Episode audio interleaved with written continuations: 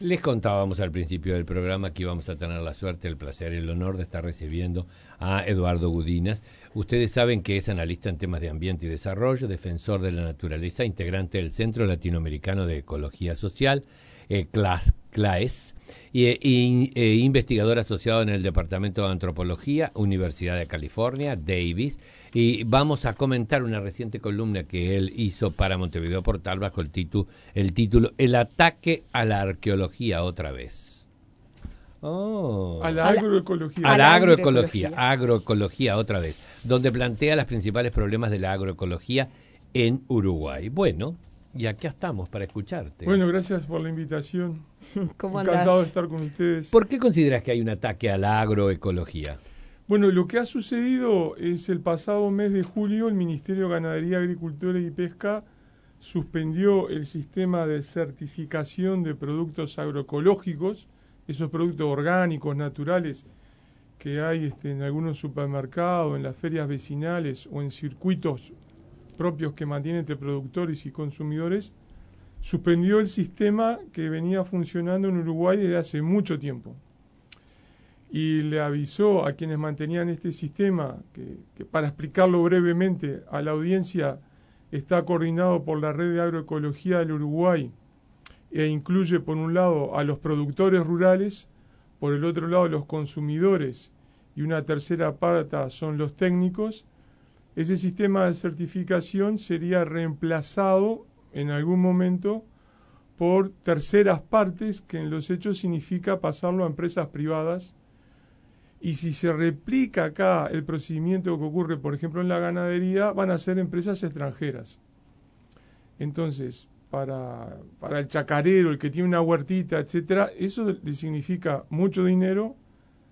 Se deja por el camino un procedimiento de certificación que era participativo y que además tenía muchos años por detrás. Y además hay un efecto carambola, porque por un lado estamos desprotegiendo la generación de alimentos más sanos, pero por el otro lado, los principales problemas ambientales del Uruguay están en el medio rural. Y una de las mejores formas para atacar y resolver, por ejemplo, la contaminación de suelos y aguas, es tener una agricultura y una ganadería sana que no utilice esos, esos químicos. A ver, pero qué, ¿cómo es un proceso para, para explicarle a la audiencia? ¿Cómo es un proceso de certificación? ¿Qué es lo que tú decís que se hacía hace muchos años? Se acuerda un protocolo, por ejemplo, ese protocolo exige cuidar el suelo y el agua, no usar agroquímicos, y se verifica en cada predio si el productor rural está cumpliendo ese protocolo. Entonces, por ejemplo, verificamos si la lechuga está sin químicos, si el tomate está sin químicos y así sucesivamente. Eso incluye diversas estrategias ya disponibles que van desde el control biológico de las plagas, aprovecho lo que la naturaleza me da para controlar las plagas y no depender de los químicos, y así sucesivamente. En el caso uruguayo, ese procedimiento, como les contaba, se llamaba participativo porque estaba en la presencia de los propios productores, de los técnicos y también de los consumidores, porque yo como consumidor no quiero que me hagan trampa y me aparezca una naranja que me diga orgánica, pero después descubrir que tiene un agroquímico adentro. ¿Qué porcentaje de la producción eh, eh, agro? Eh, estábamos hablando justamente de la agroecología. Eh, ¿qué, porcentaje de producción agroecológica tiene el, Uruguay? Uruguay es un caso muy raro y además eso aumenta mi alarma y me explico por qué. Uruguay tiene más de 2 millones de hectáreas certificadas como ecológicas o orgánicas. En enorme proporción de eso está dedicado a la ganadería de exportación. Son este, emprendimientos ganaderos que tienen un sello dado por una tercera parte extranjera, que sale mucho dinero, y le permite entrar en circuitos de venta de exportación de carne vacuna que tiene ese sello. Mm. La producción que va hacia adentro del país, que sobre todo, por ejemplo, lo que viene de la granja, son 750 productores. En hectáreas muy poco, mil, dos mil hectáreas, pero es la que nosotros comemos. Por lo tanto, e-, esta situación de Uruguay, que tiene una de las mayores proporciones de área agropecuaria certificada como orgánica, le dice al país, esto no es una manía de cuatro o cinco gatos locos que quieren comer algo distinto y que lo compran en el supermercado, sino que es el nicho de comercio inminente hacia el cual va la humanidad. Ya lo tiene funcionando en la ganadería. Ahora asestan este golpe al lado de la agricultura doméstica interna, que es la que utilizamos nosotros. ¿Y cuáles son las, las empresas que podrían entrar? Porque em, no hay grandes empresas participando de este proceso. ¿Sería em- inconveniente que participaran? ¿Por qué sería inconveniente? Porque las empresas utilizan una aproximación que está basada en una metodología, control, etcétera, por lo general venido de los países del norte. Entonces, por un lado, hay un problema de costo y por el otro lado, un temor que creo que debe ser atendido. No es lo mismo la regulación agroecológica para un granjero francés o alemán, para los ecosistemas de Alemania y de Francia, que tiene una política agropecuaria común de subsidio por detrás, no puede ser lo mismo que para un chacarero de canelones. Porque el ambiente es distinto, el tipo de suelo es diferente, el control biológico de las plagas también es diferente y así sucesivamente. Y además porque no tienen la espalda del respaldo de una política agropecuaria común que son mega subsidios que otorga, por ejemplo, la Unión Europea, ¿no? Por eso nosotros no tenemos entrada a comprar los productos nuestros en la Unión Europea. No, con algunos tenemos... Con algunos, pero muy poco. Claro, pero pasa, eh, te, veo, este, Sergio, me acuerdo la última vez que estuve aquí antes de la pandemia, que parece hace mil años, pero también parece que fue ayer. Fue por el caso aquella de las naranjas rebotadas y de las mieles rebotadas. Exacto. ¿Y qué pasa con eso? ¿Qué está pasando con la miel? La, bueno, la miel es claramente otro ejemplo más porque... ¿Se acuerdan que no pudimos, que no pudo entrar al mercado alemán? la rechazaron. Entonces, si yo quiero tener una miel sana, necesito una agroecología. Cuanto más agroecología hay, más abejas sanas. Y entonces, entrar a dar y a hostigar estas este, estrategias es inconducente. Ahora, ¿y, ¿y, qué? A ver, quizás tú no estuviste y, estuvo gente de la red de agroecología, pero eh, ¿qué fundamentó el Ministerio de Ganadería, Agricultura y Pesca para esto? ¿Qué dijo? Hasta donde si yo le di una vista y la red de agroecología y otras organizaciones están reaccionando sobre esa vista.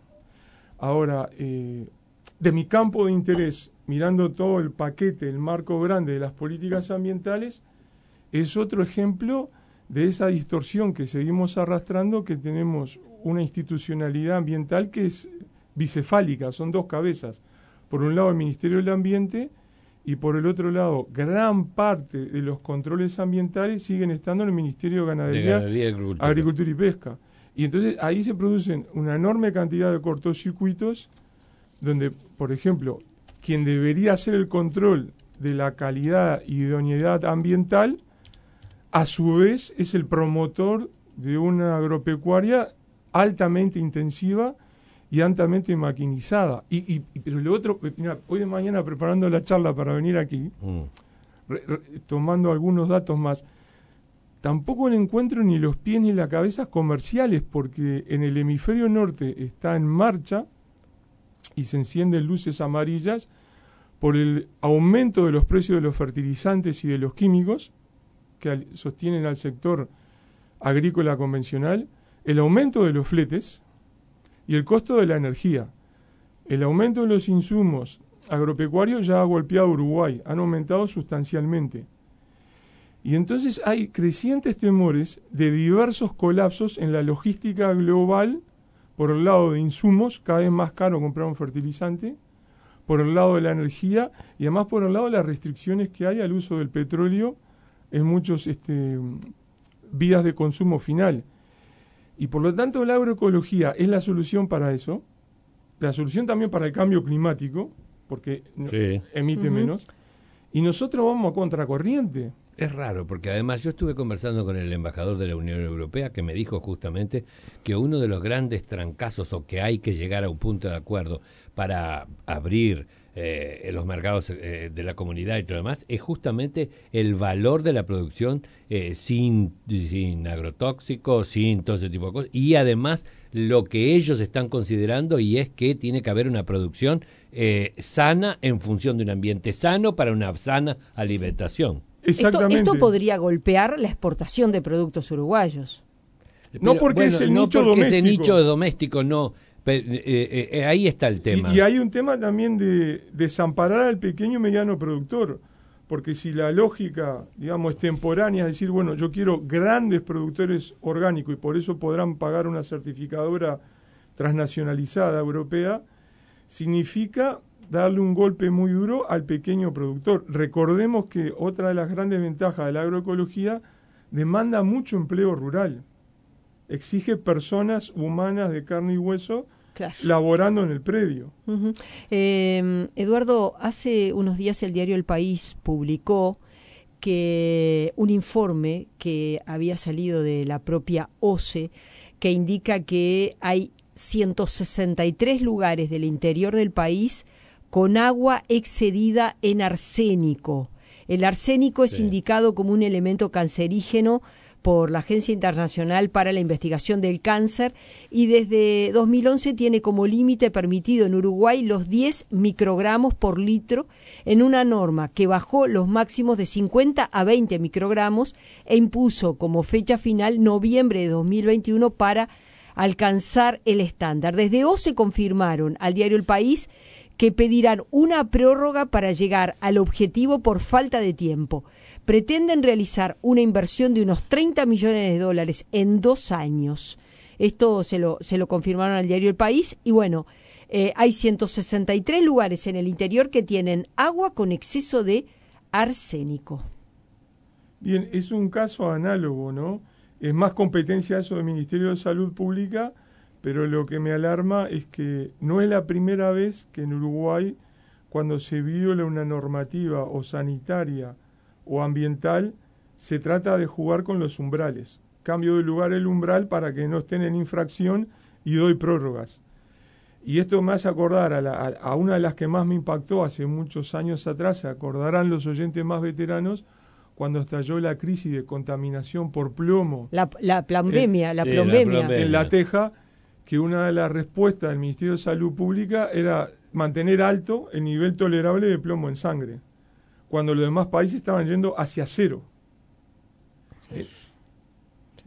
Entonces, de nuevo, eh, el juego en los umbrales permitidos es una de las formas de escapar las regulaciones. En el campo ambiental, y volviendo a la agroecología, refuerza más la necesidad de tener nuestros propios criterios porque, por ejemplo, ustedes imaginen que la calidad del agua en un río chileno que viene en un trecho corto de los Andes arrastrando minerales, el estándar de un río chileno es muy distinto de un río para la planicie uruguaya que carga muchos sedimentos y así sucesivamente. Entonces necesitamos ese juego de nuestros estándares y nuestras propias evaluaciones para defender esto que sería una de las mejores políticas ambientales, ¿no? Eh, y, en este momento, ¿qué conversaciones hay? Porque hay un departamento de agroecología del Ministerio de Ganadería, Agricultura y Pesca. ¿Han intentado? Eh, está en marcha esas consultas, pero a, medida que uno más este, observa la gestión eh, ambiental del Ministerio de Ganadería, Agricultura y Pesca, uno más se preocupa. ¿Qué quieres decir? Que no hay gestión ambiental. No, o que la mira de coste, o que mira, eh, eh, piensa en, en, la producción, en el crecimiento, en, el, extensivo y le importa tres pepinos del medio ambiente. Claro, y vamos para atrás, porque además en este momento el Ministerio de Ganadería, Agricultura y Pesca está tramitando una ayuda financiera del Banco Mundial, está en una etapa muy inicial y según diferentes documentos del Banco Mundial va de 35 millones a 140 millones para promover la agroecología y la respuesta uruguaya ante el cambio climático. Pero si uno lee eh, este, estos primeros borradores de lo que está negociando el gobierno uruguay con el Banco Mundial, el lector de otro país le da la impresión de que acá en Uruguay no había agroecología, que se va a empezar de cero. Mm. Entonces, eso refuerza la alarma porque se desmonta un mecanismo de certificación que había por detrás muchos productores y a la vez se pide dinero para promover otra vez como desde cero la agroecología y volver a hacer eventualmente un nuevo sistema de certificación. Entonces es eso bien del país nuestro, que si algo andaba bien, vamos a complicarla, vamos a hacerlo bien complicado, y el drama del continuo empezar. Otra vez empezar desde el Estado con un nuevo proyecto, un nuevo diagnóstico, nuevos Ahora, la academia. ¿No se puede comunicar con el ministerio o con las autoridades que llevan adelante esto como para plantear eso que estás planteando vos aquí frente a la audiencia? Bueno, la academia es un mundo muy heterogéneo, muy pero grande. En el caso, sí, ya sé, pero en el caso tuyo, que sos un especialista. Fíjate que hay eh, una buena parte de la academia que sostiene y tiene sus argumentos diciendo que la opción agrícola ganadera para el Uruguay es todavía intensificarse más. Por ejemplo, aumentar la, ganadería en fieldlots. Hay otra parte de la academia, los que están nucleados, por ejemplo, en el capítulo Uruguay de la Sociedad de Agroecología para América Latina, que dicen, no, eso es en sentido contrario hacia donde podemos avanzar por razones ecológicas, productivas, sanitarias y ambientales. Entonces ahí también hay decisiones este, que son de la política y de una política que tiene que ir más allá del año, dos años o incluso un periodo de gobierno para discernir cuál va a ser la, estrategia agroalimentaria para que comamos nosotros dentro del país y hacia afuera, porque por momentos parecería que el Ministerio de Ganadería, Agricultura y Pesca fomentara seguir produciendo alimentos de baja calidad y contaminado. Y bueno, si te devuelven un cargamento de miel o de naranja porque está contaminado, se hace tripas corazón y se vuelve a insistir en lo mismo, ¿no? Qué locura, Dios mío. Bueno, Gracias por. Ahora tendríamos que convocar a la gente del ministerio para que venga a hablar. Eh, muchísimas gracias por, por haber estado hoy con nosotros, Eduardo. Un verdadero placer, como siempre. ¿eh? Gracias a ustedes. La seguimos. Gracias por haber estado en el Pam Pam.